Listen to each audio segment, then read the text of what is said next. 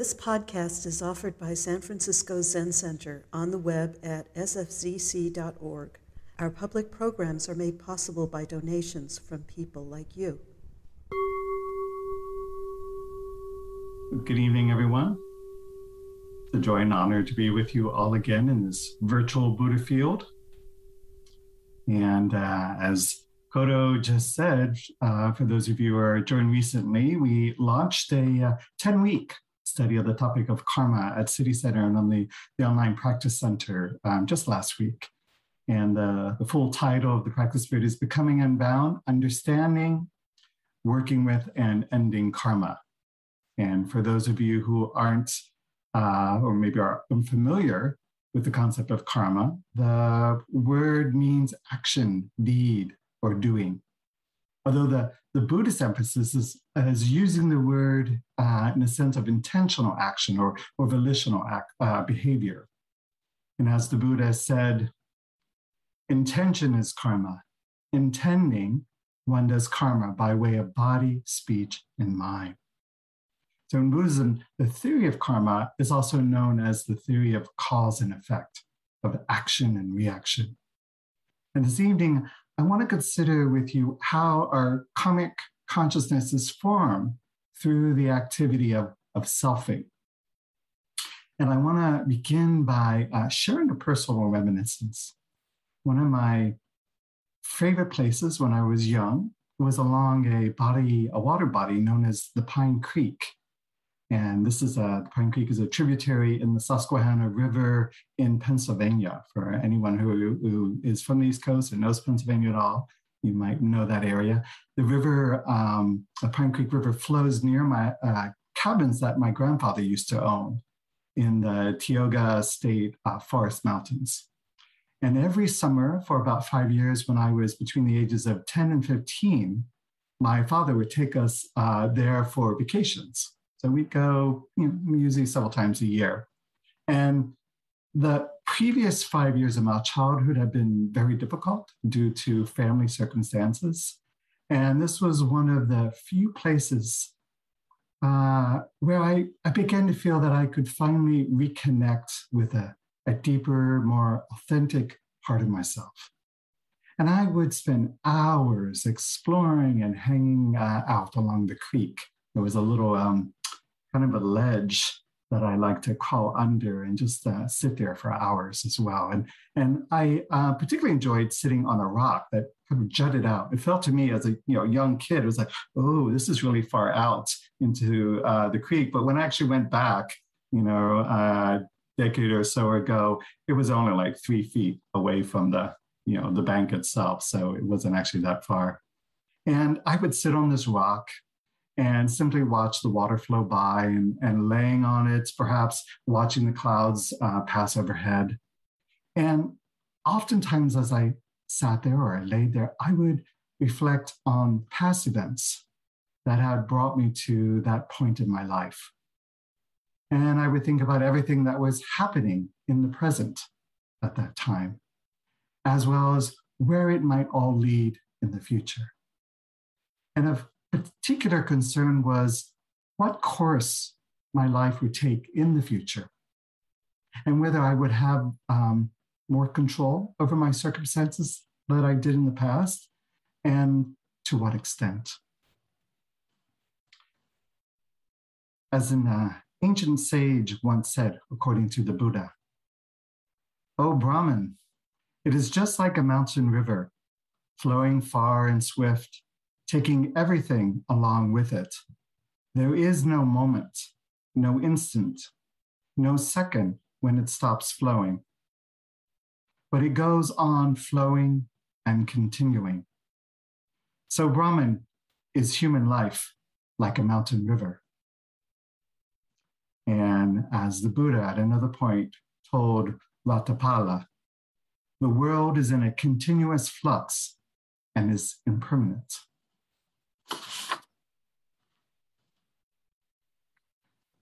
Now consider for a moment the nature of a moving body of water, such as a river or stream or creek, and its particular flow. While the banks and the underlying bed are what give the stream a definable shape and location, it's the flowing water that constitutes a stream or a river. And each stream is unique and has its individual nature or character. And, you know, obviously some streams are flow clear and fast, and others are, you know, somewhat muddy. And while we can affix a particular name to a stream or a river, again, such as Pine Creek, Tassajara Creek, the Ganges River, when we stand back on the bank and look into the body of the running stream, what do we see? We see there is no constancy there at all. We may be looking at a fairly steady shape, but the actual makeup of the stream is always changing. So we see the water in front of us just for a moment as it passes, immediately replaced by a new swash that also then moves on fairly quickly. And while there may be various things that appear in the stream, fish, a leaf, a boat, and an eddy, they are all temporary events passing through. So nothing is fixed in a flowing stream, but something is always there. It's an ongoing pattern, you could say, of changing waters.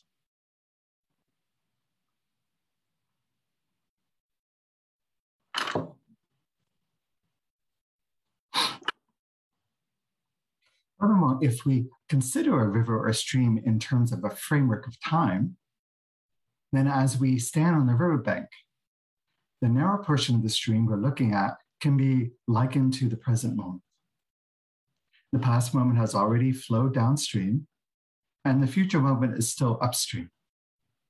Nothing remains the same from one moment to the next, except the shape of the river that's kind of delineated by the banks. You could imagine the shape in some way. Those banks form a body of sorts. And there's no enduring entity to the stream, just as there's no, you could say, lasting self in the mind, as Buddhists teach. And as the Greek philosopher Heraclitus said, no one ever steps in the same river twice, or it's not the same river, and they are not the same person.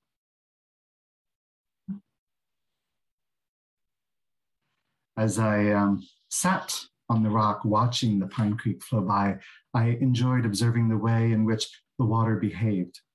I was particularly captivated by the way in which, as the water flows over rocks and ledges and around obstacles in the stream, eddies would often form.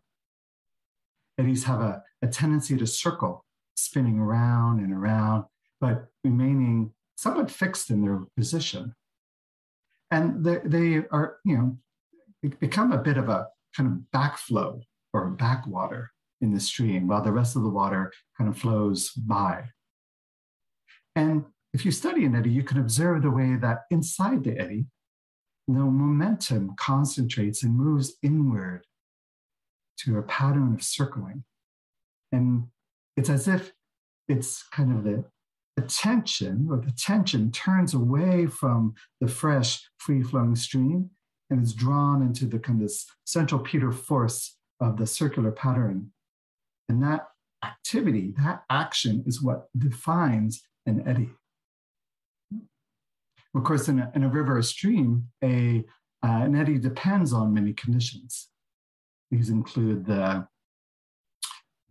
state of the eddy itself, just one moment ago, what happened before, the shape of the riverbed, the nearby rocks, the water flows mainly upstream, the amount of snowfall last winter, any obstacles in the stream like branches, fallen trees, and so on, right?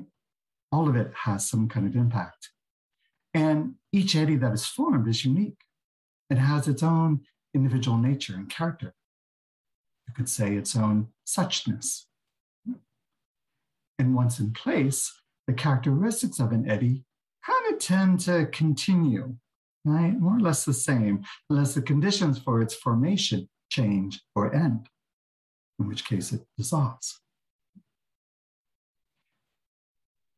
Now, if you want to take a cosmic view, going back and back in time and space, the conditions for the manifestation of an eddy depend on the history of the Earth, the formation of this planet.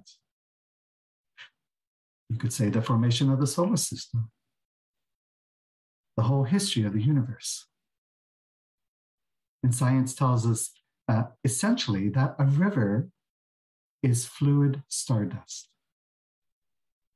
a flow of light. And that a particle of any size, including a water particle, is congealed energy. So eddies are energetic patterns of a river. And similarly, you could say, all forms of matter and energy, from quarks and galaxies, are patterns of the, let's say, the substrate of the universe. All phenomena, you, me, trees, animals, clouds, traffic, your dinner, the soup I had for dinner, and so on, all are essentially merely temporary eddies in the ever-flowing and universal stream of existence. Pretty amazing, huh?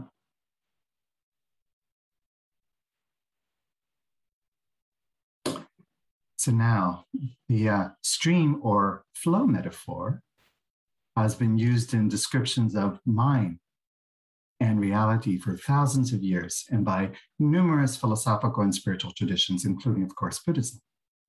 In Buddhism, in the teachings of Buddhism, a sentient being is often described with the metaphor of mind stream. Mind stream is an English translation of a Buddhist philosophical technical term, Citta-saṃtāna. Citta-saṃtāna, I think I said that right, which is Sanskrit and represents the moment-to-moment continuity, the saṃtāna, the continuity of awareness. Furthermore, it's said that each of us is defined by a life stream of connected moments. One moment of consciousness, acting as a principal cause, transfers its karmic burden to the next, and so on, during our entire life, as well into death. According to Buddhism, it's our very belief in a self that holds this karmic stream intact and enables us to have the illusion of being a separate, discrete person.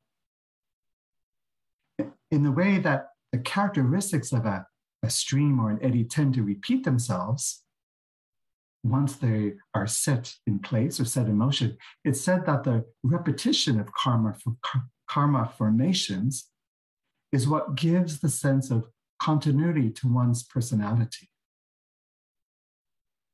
It's said that it is this illusory idea, or rather the energy of it, which is structured according to our karma, our intentional actions, and that continues from one lifetime to the next.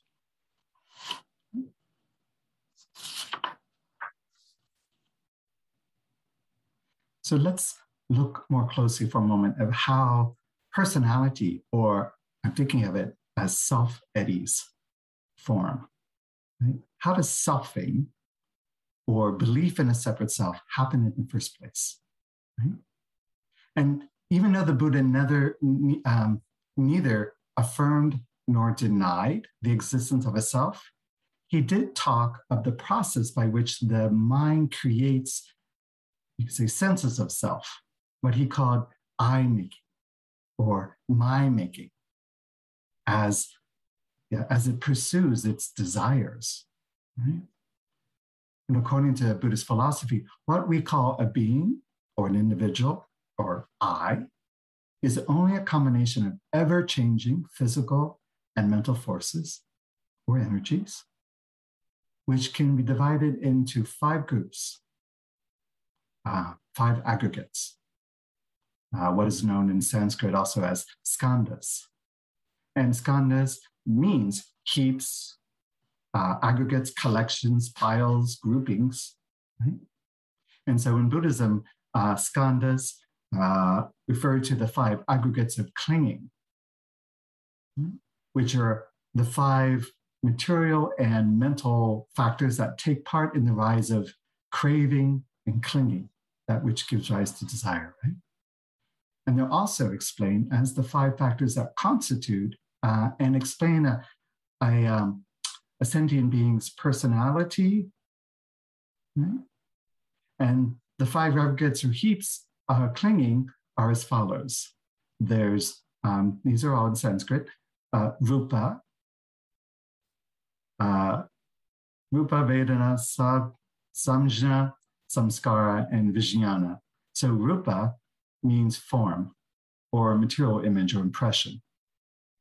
The second one, vedana, are sensations or feelings received from form. And Vedana in this case is not a matter of emotions, not, but it involves the sensing or the feeling of something as pleasant, unpleasant, or neutral.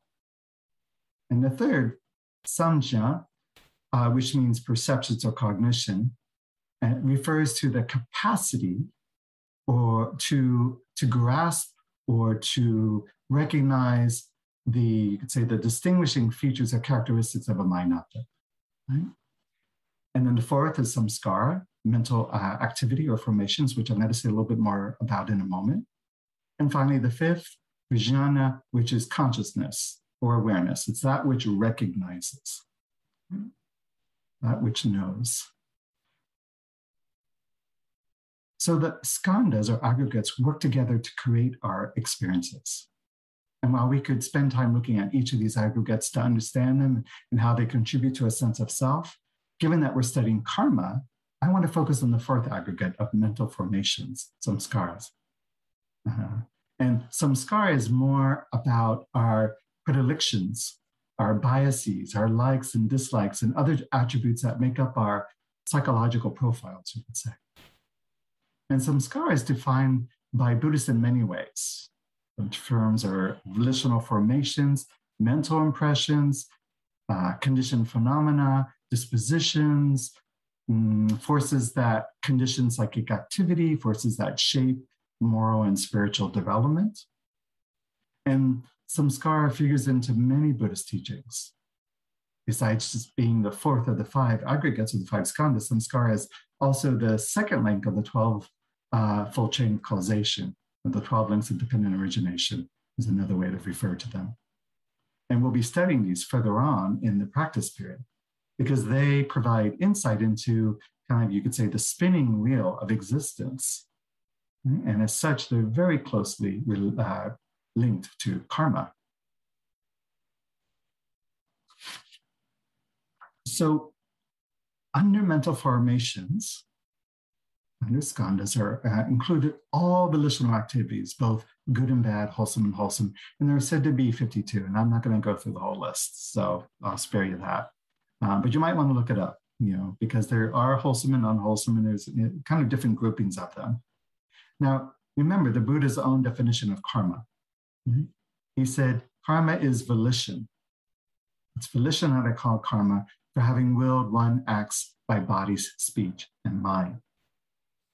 And volition is mental construct, mental activity.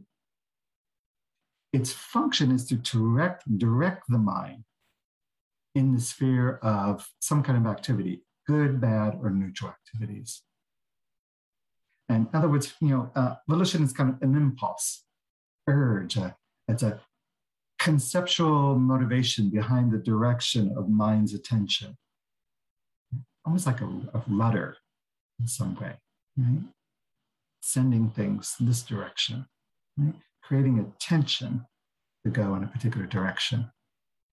And while there are said to be 6 kinds of volition that correspond to each of the 6 sense faculties, seeing, hearing, sensing, smelling, tasting, and consciousness, it's said that only volitional actions, such as attention, will, determination, confidence, concentration, wisdom, energy, there's also desire, hate, ignorance, conceit, idea of self. Right?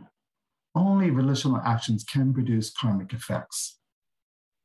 That's one of the things we want to come to understand in our study of karma. How is it that volitional actions are the only ones that create karma? Okay, so for example, let's say you walk into a room and you see an object. So sight is a function of Vedana, the second skanda. The object you recognize is an apple. Right? And that's the samjha, right? Perception. An opinion arises about the apple. You like apples, or you don't like apples, maybe. I don't like apples, right? So that reaction or mental formation is a samskara. All of these functions are connected then by the fifth, which is vijnana, awareness. So our psychological conditionings, our consciousness, our subconscious, are functions of samskaras, of aggregates. If we are, for example, afraid of water, or we quickly become impatient, or we're shy with strangers, or we love to dance, all that falls under samskara. And willful actions create karma. Right? Again, the fourth skanda is linked to karma. In the Mahayana Buddhist philosophy of Yogacara, samskaras are impressions, and they collect in what's called the storehouse consciousness, or the Alaya Vijnana. And it's said that the seeds, the bija of karma, arise from this. So I spoke about in the class before, and I think in a previous lecture, this idea that there are a lot of agricultural analogies used around karma. So here you see it again, seeds, bija, that give rise, to future results. So all the above is to essentially describe what we call a being, or an individual, or an I. And it's only a convenient name or label given to the combination of the five aggregates. And like all conditioned things, they are themselves all impermanent, all constantly changing. In his book, What the Buddha Taught, Walpola Rahula, great book, if you have a chance, read it. He writes that one thing disappears, conditioning the appearance of the next in a series of cause and effect. There is no unchanging substance in them.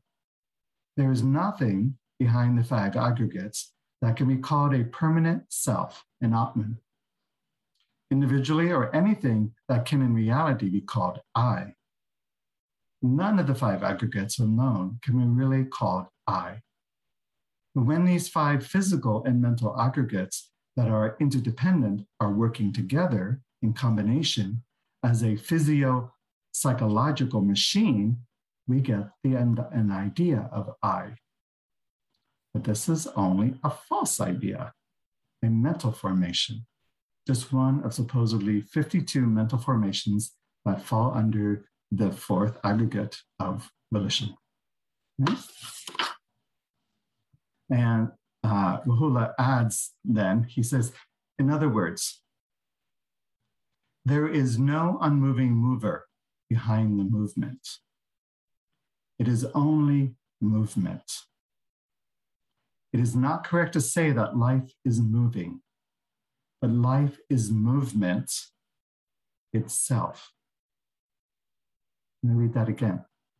It's not correct to say that life is moving, but life is movement itself. Life and movement are not two different things. In other words, there is not a thinker behind the thought. Thought itself is the thinking. Thought itself is the thinking. Thought is movement in the mind. If you remove the thought, There is no thinker to be found. If you remove the thought, there's no thinker to be found. Remember, is it Ron? No. Epstein, I forget his first name, Rob Epstein, or maybe I think of the filmmaker, but Epstein has a book called Thoughts Without a Thinker, right? So if the mind stops moving, there's no thought. Thinking is movement in the mind. And even when there is movement in the mind, there is no one thinking. How does that happen? So if that wasn't already unnerving enough to learn that there is no real I behind the sense of a self constructed through the operation of the aggregates, the Buddha then goes one step further by claiming that these five aggregates, which we together typically call a being, are themselves dukkha. They are suffering. That is, the aggregates and dukkha are not two different things. The Buddha says, O bhikkhus, O monks, what is dukkha? It should be said that the five aggregates of attachment are dukkha. One and the same. And Buddhaghosa summarizes all these previous points when he says, mere suffering exists, but no sufferer is found. The deeds are, but no doer is found. So there are actions, but there's no one behind the actions. There's no one behind the curtain. Right?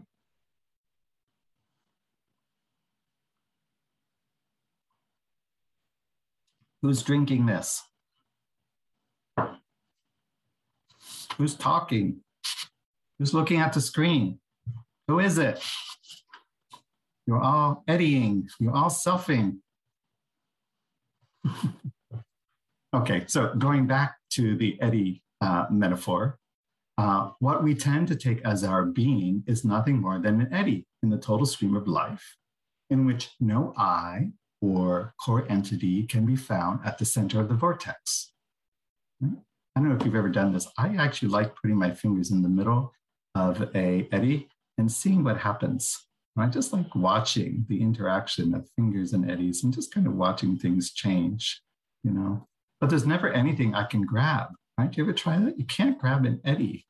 There's nothing there to grab, right? So, you know, you get this now. Our individual mind streams also contain eddies. They contain karmic patterns, patterns of volitional energy that repeat over and over, the patterns of which together form our personality. So some of these patterns are beautiful, right? They're the qualities that we like, compassion, generosity, kindness, intelligence. And some of these patterns, not so nice. You know, they're painful. You know, the qualities of selfishness or rudeness or confusion, you know. And however, every self-eddying or selfing eddy, I like playing with different formulations of that selfing eddy, is a composite of aggregates. And as such, compounded of parts, dependent among causes and conditions, and thus impermanent. Therefore, clinging to eddies or patterns of any type, trying to hold on to the pleasant one, you know, or to struggle with the unpleasant one. I like this eddy, I don't like that eddy. It's going to be full of frustration and tension, and ultimately it's going to be futile. You can't grab onto it. So clinging to eddies, we could say, is suffering, it's dukkha. Clinging to anything, our thoughts, feelings, sensations, memories, bodies, loved ones, they're all eddies, and all the clinging is suffering, is the Buddha.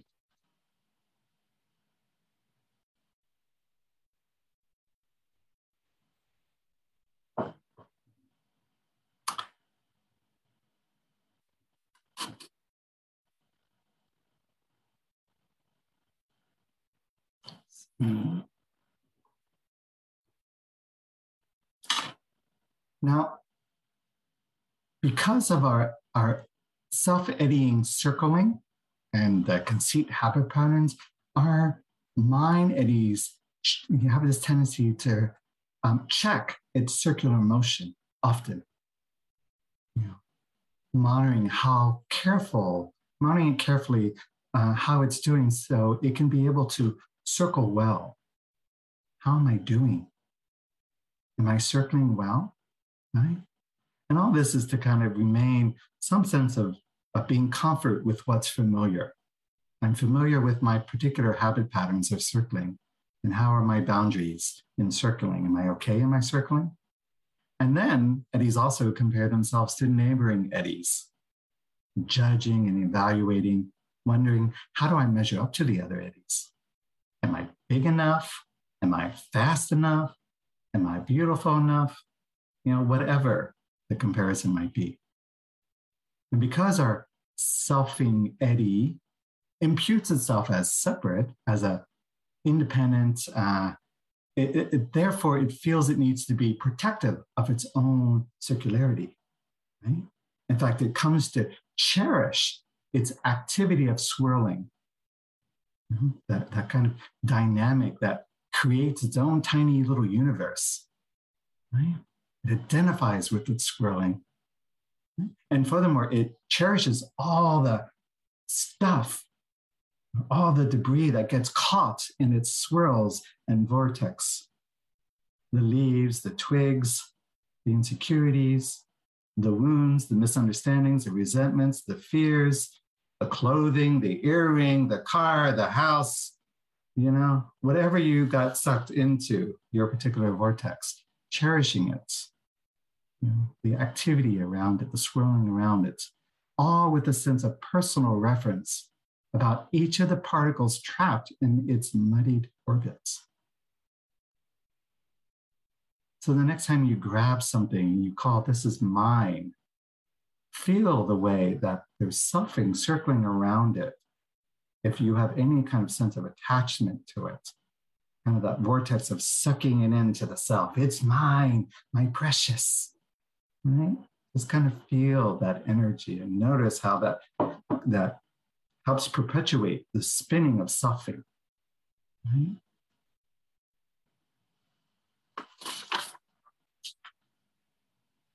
Because repeating some scars or mental formations make us think we are something, right? In an ongoing way, the more likely it is that those patterns or eddies will come up again in the future. Right? They'll rise again in the future as a way to confirm our self-image. So our repeated actions, our habitual karma, strongly condition our personality view.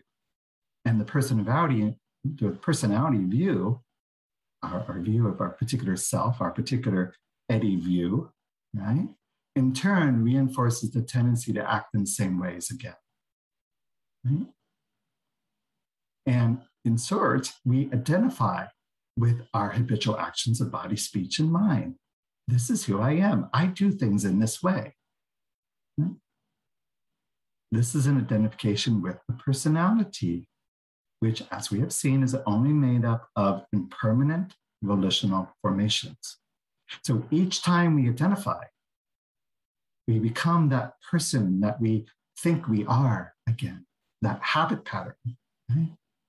I'm a good person. I'm someone who's a helper, you know, or I'm a greedy person, or I'm an angry person, you know, or someone who has addiction, or who is righteous and kind of a moralist, right? And identifies in that way with those particular character habits.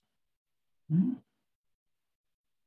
And a negative self-image is inherently painful and unsatisfactory. Of course, we know that. But even a positive self-image can limit us. Right? It can restrict our choices. It can kind of freeze us and frame us in a certain way. You know, and then we think, oh, I have to be a good person. I have to be kind and generous, but I kind of don't want to today, right? And whenever we have these entrenched patterns, we carry around this limiting sense of I. And we carry it on for years. It just gets perpetuated. And in many cases, goes bigger and bigger, bigger, unless you start maybe Dharma practice, and then maybe it starts to shrink a little bit, a little bit, a little bit.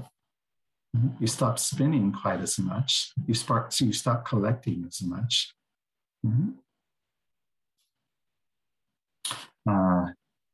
The Dharma teacher, Guy Armstrong, in his excellent book, Emptiness, A Practical Guide for Emptiness, or for, no, sorry, that's not the word. Emptiness, A Practical Guide for Meditators. If you have a chance, read it. It's an excellent book. He writes that if we think of people we know well or look closely at ourselves, we can see how sometimes a dominant pattern becomes the organizing principle for a person's whole life. See lives organized around addiction, craving for attention, for money, ambition, need to control, fear, aggression, perfectionism, self. But even wholesome qualities can become neurotic if the identification is wrong. The compulsive helper, the strict moralist, perhaps the disciplined expert in the monastery. I wonder who that might be. Maybe the Eno or the Tanto, you know, or maybe the abbot, right? Or the overly generous person who has time for others but not for the family, right? One's whole life can be built around trying to satisfy these urges, which ultimately are one's own making. Important. Ultimately are one's own making. The patterns have been formed through our own ignorance, in the technical Dharma sense of not knowing, not understanding. When entrenched, they feel very compelling and we lose touch with our freedom of choice. They bring suffering and are not easy to change. So later on in the practice, we're talking about freedom of choice and free will, and how does karma and free will relate to each other? But not tonight.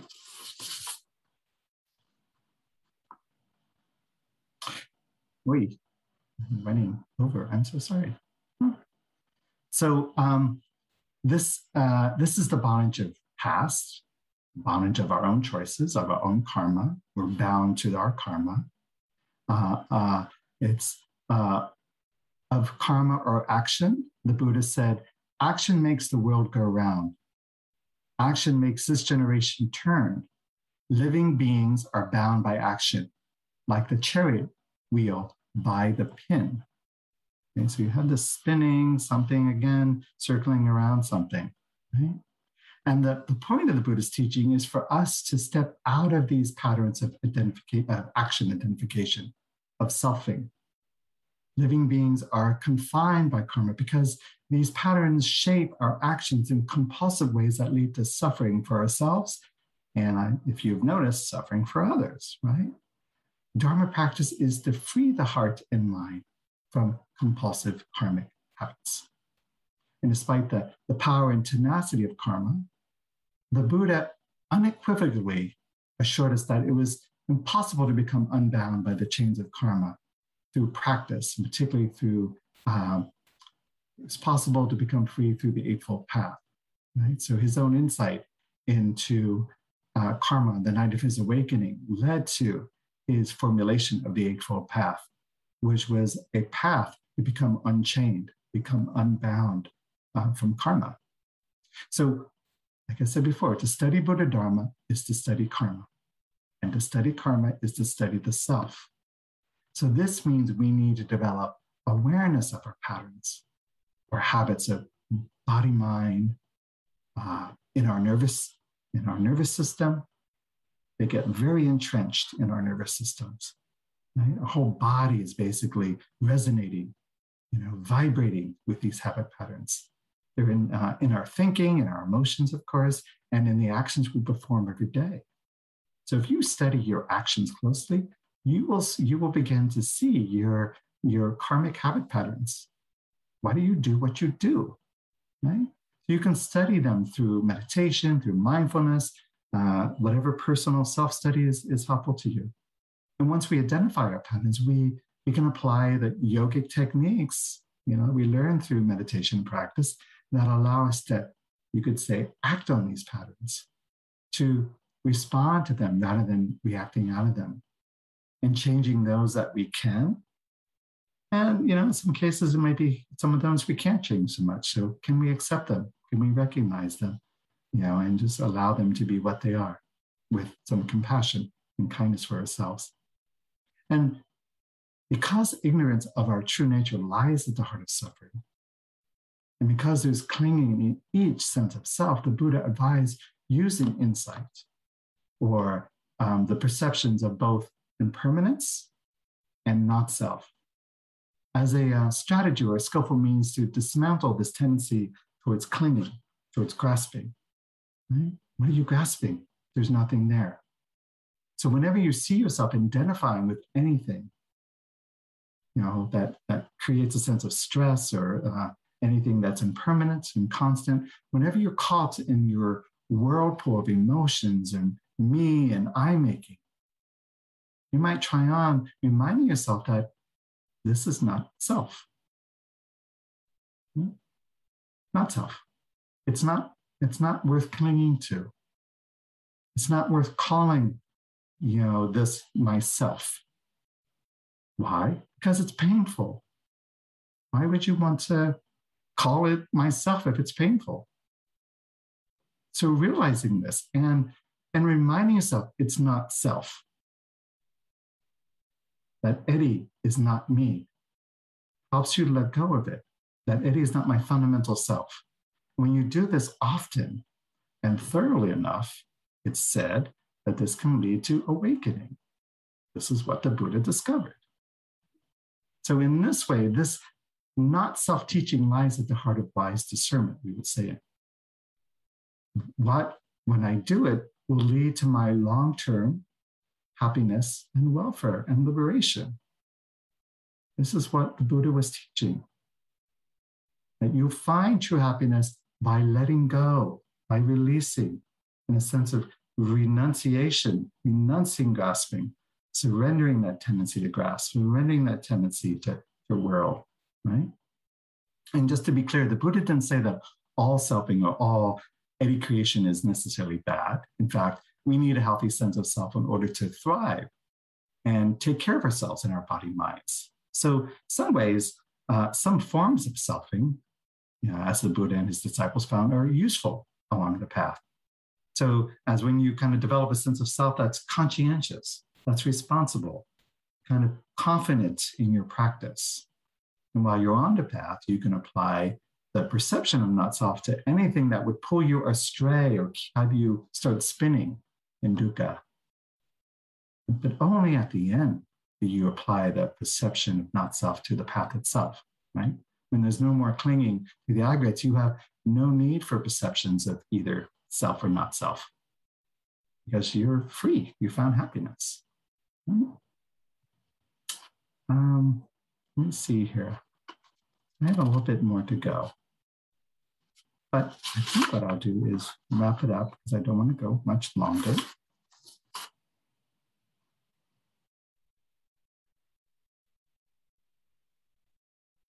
Or maybe there's a practice question you can ask for yourself.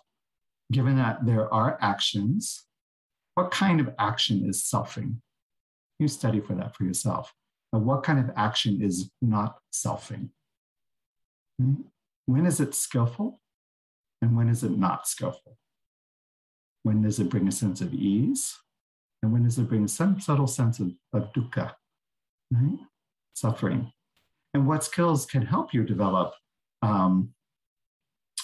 a skillful sense of self and learn how to use the process of not selfing in a skillful way? So that ultimately you get to that state of happiness, that state of the unconditioned, unlimited, sense of being, open, expansiveness, where you can put all the both selfing and not selfing aside, right? So there's no extremes. This is the middle way. It's not either or.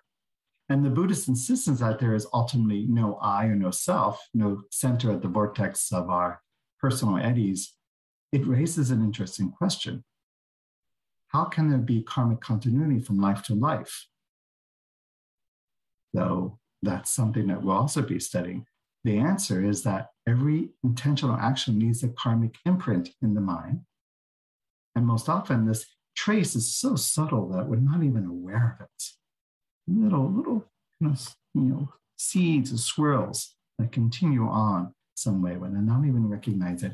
And most often, it kind of remains within us at a kind of inaccessible level of the mind. Again, to refer back to Yogacara, the Alaya, our universal unconsciousness, you could call it. And from there, it continues to influence how we experience things and think about them. So it takes a lot of work to actually notice at a very subtle level. Most of us are working at the kind of the gross level, the very obvious level. But as you deepen in your meditation practice, begin to study the mind-body at a much subtle level, you begin to be able to perceive these much more subtle ways that eddy forming is happening in some way, right? There are karmic imprints that are happening. And it is the subtle consciousness that's conditioned by our previous karma that is said then to exit the body at death and carries along our entire karmic history, right? This is possible because although ultimately there is no self, relatively speaking, each of us is defined by a life stream of connected moments.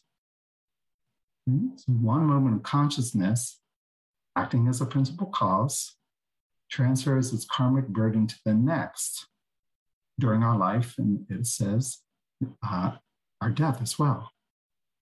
It is our very belief in a self, according to Buddhism, that holds this karmic stream, this continuation, intact, and enables us to have the illusion of being a separate, discrete person. And it's this illusory idea structured according to our karma. Again, every time you hear the word karma, think action, according to our intentional action that continues from lifetime to the next. Okay, so while I could go much deeper into the concept of rebirth, as understood in Buddhism, we're going to leave that one for another time. So I'm sorry to have gone longer than I intended, and there's no time for Q&A, so my apologies. It is my karmic tendency to do this, and I am studying that tendency. So I appreciate your patience with me. And so let's say goodnight. We'll do the closing chants, and we'll see you all later. Rest well. Thank you for listening to this podcast offered by the San Francisco Zen Center. Our Dharma talks are offered free of charge, and this is made possible by the donations we receive. Your financial support helps us to continue to offer the Dharma. For more information, please visit sfcc.org and click Giving. May we all fully enjoy the Dharma.